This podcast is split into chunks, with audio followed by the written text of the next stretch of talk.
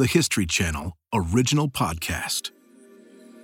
History This Week, March 17th, 1828. I'm Sally Helm. Joseph Grimaldi is practically bedridden.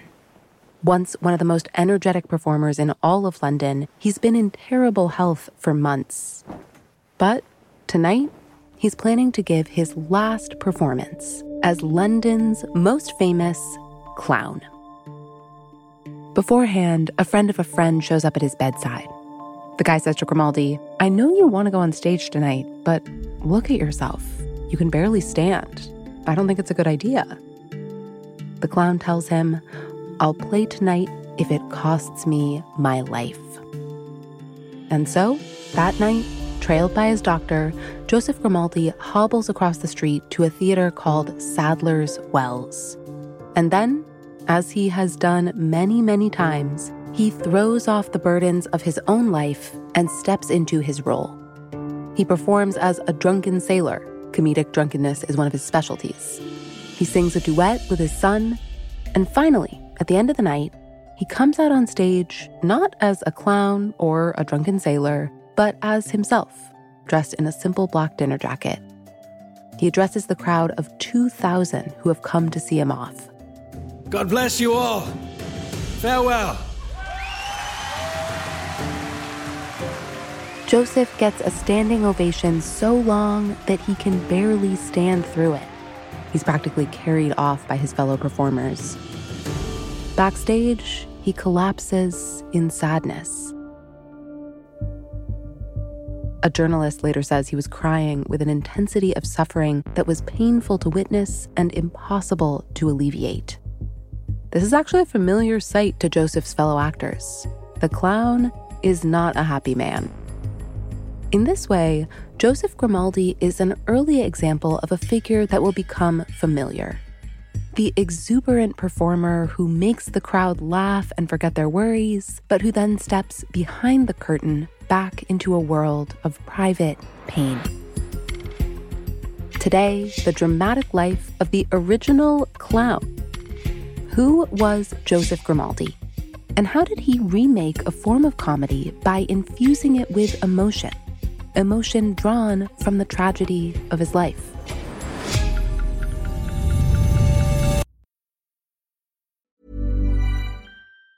Say hello to a new era of mental health care. Cerebral is here to help you achieve your mental wellness goals with professional therapy and medication management support. 100% online. You'll experience the all-new Cerebral way, an innovative approach to mental wellness designed around you. You'll get a personalized treatment plan from a therapist, prescriber, or both in a safe and judgment-free space. Your Cerebral therapist or prescriber will outline a customized plan with clear milestones along the way, so you can get to feeling your best. With Cerebral, you're not alone in your mental health journey. We're here to empower you to live a fulfilling life. So take that first step towards a brighter future and sign up today at Cerebral.com/podcast and use code ACAST to get 15% off your first month. Offer only valid on monthly plans. Other exclusions may apply. Offer ends July 31st, 2024. See site for details.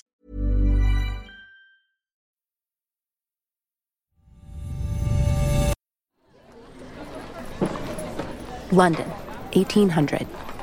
A million citizens bustling along cobblestone streets under a haze of industrial smog. It feels to them like they can do or see just about anything in a dense city like this, especially if they walk to Bow Street, where two rival theaters stand just yards apart, Covent Garden and Drury Lane. Almost every night, people of all kinds show up to see spinning acrobats or classically trained actors or dancing dogs or wisecracking children, and to see the clowns. Andrew McConnell Stott is a professor of English at the University of Southern California. He says he doesn't totally understand what those old-timey Londoners saw in clowns. I'm not a huge fan of clowns. I've spent quite a lot of time sort of thinking about them in one way or another, but I just don't find them very funny. And Stott has spent a lot of his academic life studying what it means to be funny. I wrote a book on various different developments in comedy from ancient Greece through the present day. Was the book itself funny? No. I mean, there's one or two jokes in them, but they rather die on the page. As Stott was doing this research, he started to see this trope coming up over and over. It's familiar to anyone who knows comedy today. The comedian who has a tragic or traumatic personal life. Stott is like, why? Why do so many famously funny people have these really sad life stories? I wondered how that trope came into being. Who was the first depressed comedian? It's the kind of question that might not have an answer. But Stott actually does find a name. Joseph Grimaldi, the father of the modern clown. In the early 1800s, Joseph is widely known in London as a comedic genius. But his personal demons are also famous. His fans start repeating this story. Joseph Grimaldi is feeling depressed. He goes to seek some medical assistance, and he says, "Doctor, I'm incredibly sad. Life has no meaning for me. I just can't seem to lift my spirits." And the doctor says, well, what you need to do is take a trip to the theatre and see Grimaldi the Clown. And Grimaldi says, but doctor, I am Grimaldi the Clown. Stott says this is probably more legend than fact. The same story actually shows up for later comedians too. And that in itself ties into his big questions. Why this strong link between laughter and sorrow? And how did Joseph Grimaldi become the poster boy for the sad clown? Here comes one unsurprising answer. He had a rough childhood, and the cause of that pretty much begins and ends with one man, his father, known as the Signor. He was a man with a terrible temper. He was a dancer and a clown himself, and he had a very fearsome reputation in the London theatrical scene. Joseph is born into this theatrical family under the thumb of an erratic, angry father. A father who is himself a clown. And just to explain quickly, he's not the kind of modern clown that you'd see today at a circus or a birthday party. In the Signora's day, clowns are more like supporting actors. The theatrical world of London operates under a strict hierarchy. Legitimate actors are on top, and clowns are firmly below them. They're not even allowed to speak on stage unless it's in rhymed verses set to music. They play kind of slapstick, oafish side characters, often costumed in rustic clothing. A clown was sort of a ragged country bumpkin. But Stott points out, it still takes a lot of talent to turn a stock country bumpkin character into an uproariously entertaining act. But that's what the best clowns can do. And the Signor is one of the best. By age 50, he's beloved by audiences, though backstage, he's better known for that explosive temper. He works with a group of child apprentices, and he's cruel to them. If they stepped out of line, they were beaten and reprimanded according to the sort of rather brutal standards of the day. The Signor, however, I think, was extraordinary for the level of brutality that he showed both to his children and to the people around him. When the children under his care used to defy the Signor, he'd throw them in a cage and he'd lift them up so they'd just sort of dangle there in a cage like 20 or 30 feet above the stage. He also pursues relationships with the young chorus dancers in his care. He seduces one of them, Rebecca Brooker, when he's in his 50s and she's just 14.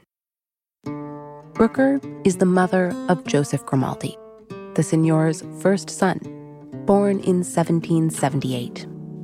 It's not long before the Signor is putting young Joseph through his paces. Joe makes his first appearance on the stage just after he's learned to walk, so he's about 2.5 years old. Did he drill the 2-year-old Joseph? Absolutely, yeah. And if he put a foot wrong, he'd beat him backstage. When he's about 4, Joseph steps on stage for his first full-fledged role alongside his father, who's playing a clown. Joseph is dressed as a little clown and they do a little routine together. And young Joseph would mimic exactly what his father does, but in a sort of slightly cheeky way. His father wanted to bring him on stage in that way? Like, was it an act of pride? I think it's an act of pride, but I think it's also a fairly standard dynastic act within theatrical families. Introducing the young Grimaldi, your new favorite clown. The Signor wants to keep the Grimaldi name alive, and his son has talent. Joseph performs as part of the chorus, dressed as a little monkey or a little bear. He essentially grows up backstage, inhaling the smells of the theater, chalk and muscle rub. He watches the actors hurry past him in stage makeup. Imagine encountering these figures as you're walking in the gloom of backstage. You know, they've got these panda eyes and these big red cheeks and things like that, just sort of looming out of a shadow. I'm sure it was all very atmospheric. But Joseph's father is a looming presence, too. He tells his son to stay still and quiet in the green room while he performs. But Joseph can't resist entertaining the other performers. He dances around and busts out his gymnastic tricks. When the other actors yell out, "Joe, your father's coming," he springs back into a corner, looking as meek as he possibly can. But sometimes the Signor does catch Joseph goofing around, and he beats him, even if the actors beg him to stop. The Signor does not take kindly to suggestions. He was a crazy, violent man, sort of obviously a haunted and tormented person. He had a dream in which he'd been visited by the devil, who told him he would die on the first of the month. And so when the first of the month rolled around, he would stay up all night and try and protect himself from whatever was coming to get him. Every first of the month? Every first of the month. Wow. Yeah, so once a month, essentially, he would have a vigil to try and stay alive. The Signor is obsessed with the idea of his own inevitable death. He has a fear he'll be buried alive. His will stipulates that his eldest daughter should decapitate him before he goes into the ground, just to make extra sure. Once, when Joseph and his younger brother John are young, the Signor decides to test them. How will they react when he's gone? He decides to fake his own death to see what the reactions of his sons, Joe and John, would be. So one day, the boys come home to find their father laid out on a table, completely still, covered in a sheet. At first, John, the younger brother, he can't believe what he sees. When it starts to sink in, he starts to be excited by this prospect, and he begins to dance and to sort of sing and to say to Joe, "Can you believe it? We can do what we want. We're free." But Joe suspects some trick is afoot. He immediately starts bawling his eyes out and going, "Oh, Father, how can we continue? How can we live without you?" At which point, the Signor sits up from his deathbed, takes the sheet off his head, and goes for John immediately, who has to run and hide because he's going to get the beating of his life. Not long after, in 1788, the Signor really does die at age 75. John runs away to start a new life at sea. 9-year-old Joseph and his mother are left alone and nearly penniless. Joseph's mother takes him to Drury Lane, and they throw themselves upon the mercy of the director. The director takes pity. He hires Joseph's mother as a seamstress and adds Joseph to the Drury Lane chorus, where he performs for 5 hours every night. This is the more extended part of Joe's apprenticeship, because this is when he really gets to explore his versatility and what it is that he can do. Joseph also takes work at a theater called Sadler's Wells, where he gets a new teacher. At this time, his sort of principal mentor is a French clown called Jean-Baptiste Dubois. Joseph is studying Dubois and performing all the time and honing his natural talent. But he still can't get any lead roles because, once again, a powerful man stands in his way. Dubois does not want to share the limelight. He also is a sadist, and he also uses the same sort of regimen of corporal punishment to keep his apprentices in line. For years, Joseph performs in small roles and occasionally fills in as the clown. Then in 1800, when Joseph is 21, the new owner of Sadler's Wells finds a way to give this talented newcomer an opportunity, a pantomime that features 2 clowns. Joseph has been preparing for this moment his whole life, but it will not be easy. His partner is his rival, Jean-Baptiste Dubois. The 2 take the stage in identical multicolored doublets. They'll be working together, but also trying to one-up each other. There is a scene in which the two clowns compete for the approval of the audience. They split the stage into two halves, and one is a drinking clown, and the other is an eating clown, guzzler and gobbler. Dubois scarfs down sausages in a show of extreme hunger and flatulence. Stuffs as many things into his mouth as he possibly can. This sort of voracious appetite, this insatiable desire to eat and eat and eat. Alongside him, Joseph chugs beer. Grimaldi goes through his drunken clown routine, drinking more and more, becoming more and more inarticulate and discombobulated as the alcohol takes effect. The audience goes wild. They love the double clown act, but they especially love Joseph. And through popular acclaim of the audience, Joseph's performance outdoes that of Dubois, much to Dubois' chagrin. And so Joe becomes the principal clown of Sadler's Wells. Dubois is fired. And just like that, Joseph is free. No more domineering older clown to contend with. He has time, he has space, he's fallen in love with the art of clowning and with the boss's daughter. Her name is Maria Hughes. Her father manages Sadler's Wells. And when Joseph isn't performing, he and Maria sneak off to the fields around the theater. He would take her out to go butterfly hunting.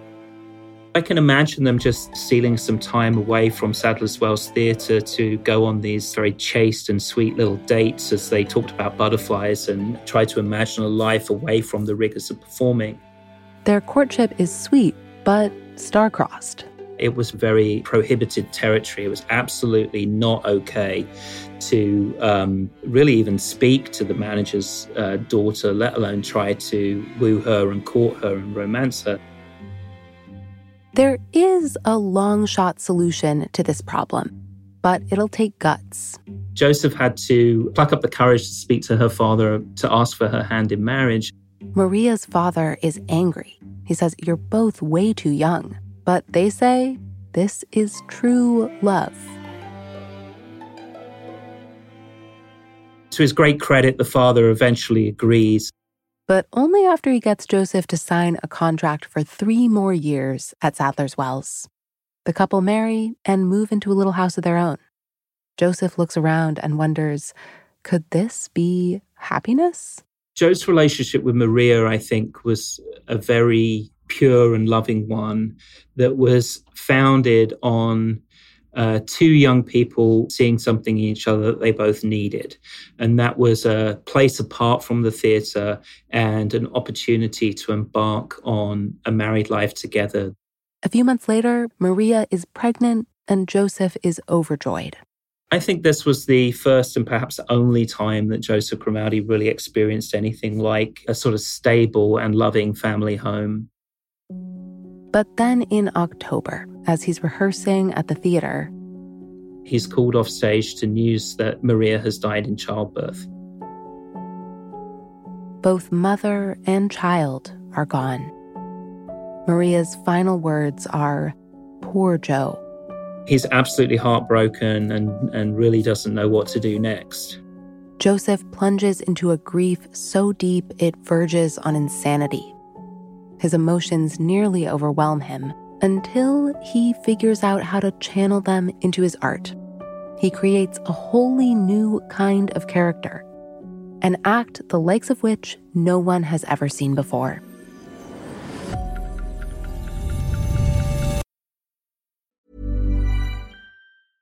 Ready to pop the question? The jewelers at BlueNile.com have got sparkle down to a science with beautiful lab-grown diamonds worthy of your most brilliant moments. Their lab-grown diamonds are independently graded and guaranteed identical to natural diamonds, and they're ready to ship to your door. Go to BlueNile.com and use promo code LISTEN to get $50 off your purchase of $500 or more. That's code LISTEN at BlueNile.com for $50 off. BlueNile.com, code LISTEN. Hey, I'm Ryan Reynolds. Recently, I asked Mint Mobile's legal team if big wireless companies are allowed to raise prices due to inflation. They said yes. And then when I asked if raising prices technically violates those onerous 2-year contracts, they said, "What the f*** are you talking about, you insane Hollywood ass?"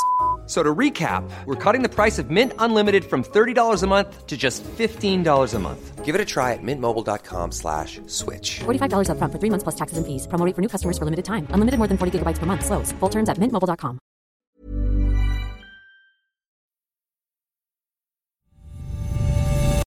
London, 1801. Joseph Grimaldi has lost his beloved wife Maria and their baby. He distracts himself by performing as much as possible. One day, during a break from work, he has an idea. He begins to experiment with the idea of clown. He doesn't want to just accept the traditional idea of clown that has come down to him through the theatrical tradition. Joseph imagines a clown that's more than a country bumpkin or a buffoon. He starts with the clothes. He tries out a bizarre combination of puffy shorts, ruffled shirt, and knee-high socks. On his head, he places a series of wigs. They go from sort of big and curly, like you might see on a Ronald McDonald type character, to sort of mohawks in green and blue and red and orange and all these wonderful colors. Next, the face.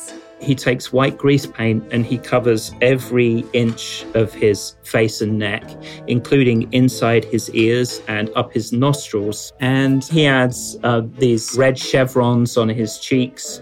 And then to finish it all, he paints on this blood red mouth, this big kind of jammy smile that goes on forever. And so this is a character that can be seen from the back of any auditorium. Joseph Grimaldi steps on stage and unveils his new creation, this mysterious figure he calls Joey. This white-faced clown is still known as Joey. I mean, as you were talking, I was like, okay, he's really inventing the clown that we picture now. The curly wig, the colorful clothing, the white face with the painted-on smile. Like, the clowns we see are a reference to this clown that he invents in this moment. Absolutely right. I mean, one of the most famous clowns in circulation right now would be Pennywise from Stephen King's It. Pennywise has that sort of horrific, malicious sneer on his face, but otherwise everything else is Joey. Joey looks different from the clowns that have come before, and he acts different.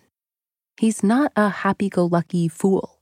He's more like a force of nature. He gives us a reinterpretation of the clown that has all of these sort of emotional excesses, nothing repressed whatsoever. He's like this oversized boy who constantly has to be fed, constantly has to have his desires met, is always distracted, is always looking at the next thing, is always meddling and meddlesome, and is always getting his comeuppance and continually being punished for his curiosity, but bouncing straight back. The routine is smart and thrilling. Joseph flies through stunts at a breakneck pace, but his character is also lovable and brimming with humor.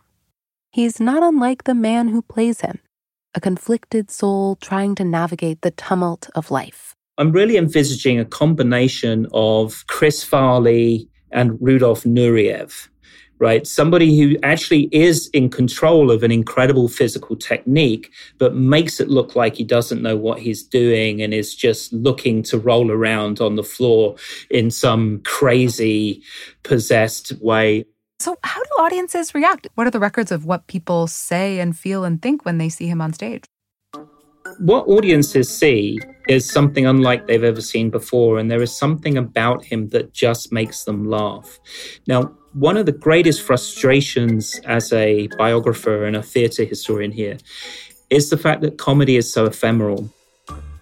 Reading about the hilarious comedy routines of the past doesn't always translate the effect. One of the things he apparently said that killed at both Drury Lane and Covent Garden was he'd go through this elaborate performance and then he'd turn around, look up in the sky and say, "Nice moon." And like everybody died. It just took the roof off. Had to be there, I guess. Naomi Schaefer is a professional clown today. She says, sure, old jokes sometimes fall flat for us, but Joseph Grimaldi clearly knew what he was doing. I think great clowning is a conversation with the audience, and you listen to what the audience likes, and then you respond. And they were thrilled to have this guy in funny balloony pants reciting poems. They wanted what audiences still want, to be moved and entertained. That piece of wanting to laugh in a group and experience the just sort of like the beautiful chaos of a group of people laughing together. Schaefer said Joey creates a template that most future clowns will follow. A clown exists to make fun of the status quo a bit, right? To sort of play with power dynamics and also invite us to laugh. Joey can break the rules and stand outside of polite society, poking fun. But offstage, when Joey removes his wig and becomes Joseph again, the grief comes surging back. He seeks support from his colleagues, the people he knows best. One of them is a dancer named Mary Bristow. She grows close to Joseph, and after a while, they become husband and wife. A very, very loyal companion and no doubt another great love of Joseph. But it doesn't have that same feeling as first love. Joseph and Mary build a life together. In 1802, they have a son, Joseph Samuel, J.S. for short. They rent a house in the country because Joseph wants to keep his son far away from the theater. And they can afford it. Joey the Clown has begun to command high fees. How famous is he at the height of this? We're not counting the monarchy, right? Because the king's the most famous person. The most famous person at the time when Grimaldi is at the height of his career is Lord Byron, the poet. And Grimaldi is probably number two or number three after him. Joseph begins to rub elbows with London's high society set, including Lord Byron himself. Charles Dickens even edits the clown's memoirs. But just a few years into this heyday, the performance is taking a toll. Very often, having given everything and raised the roof in these theatres, he would go backstage and he would be absolutely spent and immobile and crying in pain. And there would be stagehands ready to just sort of carry him back to the dressing room and to rub his muscles and give him a massage. So, you know, very similar to a boxer who gives everything and then just has nothing more to give at the end. His home life is wobbly, too. Mary and Joe were always living rather hand-to-mouth, despite the fact that he could command high fees and was very famous. The Grimaldis are bad with money. Mary overspends on the latest fashions. Joseph has a habit of being taken in by scammers. So he starts touring other cities to make more cash. And then his son J.S., now a young adult, tells Joseph that the attempt to shield him from theater life has failed. He wants to be in showbiz. He kind of caved in to his son's own petitioning because already he was starting to lose some of his physical power because of his injuries. And he took J.S. with him as sort of a stand-in when the more physical things were demanded. So J.S. would do the kinds of things that young Joe had done with the Signor. Except that Joseph treats J.S. well. He looks on proudly as J.S. tumbles and rhymes for crowds all over England. But after a while, Joseph's fears come true. J.S. can't stand living in his father's shadow. He starts acting out. He became somebody who would drink and become involved in violent altercations. One night, while being arrested, J.S. takes a blow to the head. After that, his behavior disintegrates. Joe claims he's never the same after that. J.S. becomes increasingly alcoholic, increasingly dissolute, increasingly unpredictable in his behavior, violent outbursts and various other forms of antisocial behavior until he becomes alienated from his parents. Meanwhile, Joseph's body is failing and his career along with it. So Joe's forced to retire early, really because of an accumulation of injuries that become so bad that he can no longer walk. Joseph leaves the theater, a place he's known since he could stand on two legs, and retires. He retreats to a quiet life in North London. And he's really becoming a man who only communicates with his friends via letter, doesn't really see anybody, can't really go out, and is sort of on the brink of becoming forgotten, like so many of the illegitimate performers were. So-called legitimate actors at the time have retirement funds, but clowns don't. And like many of these illegitimate performers, Joseph is going broke. A lot of them came to these really rather sad ends where they can no longer make ends meet. They don't have any kind of pension or savings, and they're forced to beg or perform on the streets. Joseph's friends don't want that to happen to him, so they convince him to take part in a fundraising performance to carry him through his final years. And so he steps out on stage for a last show. He does his greatest hits, songs, scenes. At the end, he slowly walks down stage and faces the people who have made him famous. And then delivered this really very affecting farewell speech, thanking the audience for everything they'd done for him and sort of apologizing for having to retire so early.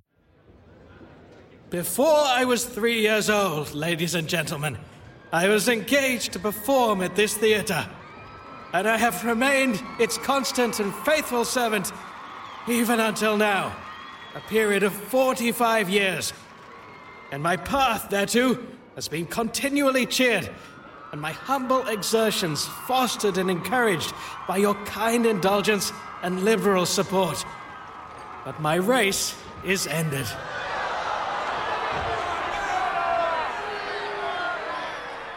And that is pretty much it for the career of Grimaldi the clown. In 1832, Mary suffers a stroke. And then the couple gets word that J.S. has died. As he's dying, he thinks he's in a performance, and he's actually reciting the lines of his part, even as he's fading away. Their son is now gone. Mary and Joseph can't see how they'll ever get over their grief, so they enter into a suicide pact. They drink poison, but both survive. And then, after 2 more years of ill health, Mary dies. Joseph follows a few years later, at age 58. The coroner's finding is this: died by a visitation of God. He had a twisted spine, chronic arthritis, bone spurs all over his body, and his health was not good, and he also suffered from depression, so I think it was a tough go for Joseph Grimaldi. To Andy Stott, Grimaldi's hardships were bound up with his comedy. His act was a way to give his audience and himself some sense of release. He used to say, "I make you laugh at night because I am grim all day," right? Which gives it a sense that, like, he's sitting there suffering through melancholy, through depression, battling his own demons, and then he gets to exorcise them on stage through this frenetic, incredibly energetic and dangerous figure of the clown. Professional clown Naomi Schaefer knows this alchemy well.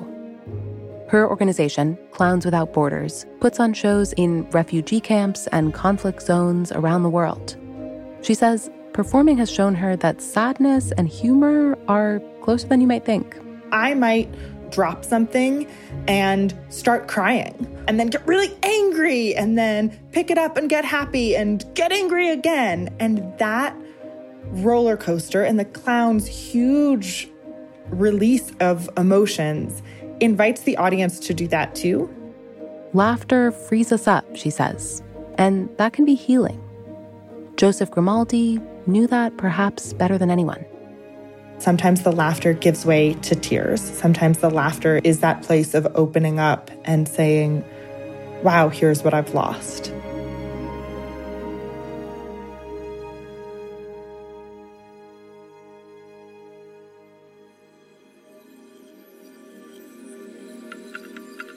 Thanks for listening to History This Week.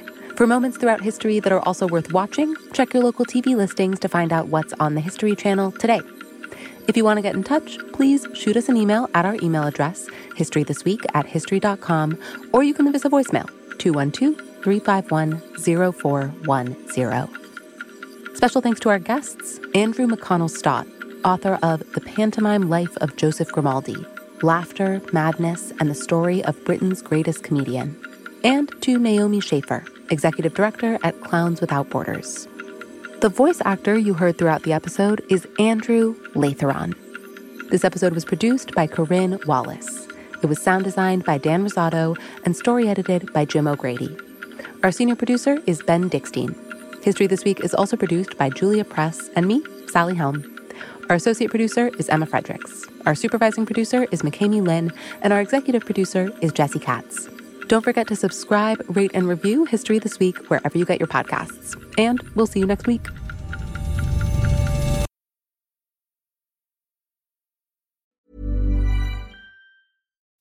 As humans, we're naturally driven by the search for better. But when it comes to hiring, the best way to search for a candidate isn't to search at all. Don't search, match with Indeed. When I was looking to hire someone, it was so slow and overwhelming. I wish I had used Indeed. If you need to hire, you need Indeed. Indeed is your matching and hiring platform, with over 350 million global monthly visitors according to Indeed data, and a matching engine that helps you find quality candidates fast. Ditch the busy work. Use Indeed for scheduling, screening, and messaging so you can connect with candidates faster. And Indeed doesn't just help you hire faster. 93% of employers agree Indeed delivers the highest quality matches compared to other job sites, according to a recent Indeed survey. And listeners of this show will get a $75 sponsored job credit to get your jobs more visibility at Indeed.com/podcast. That's Indeed.com/podcast. Terms and conditions apply.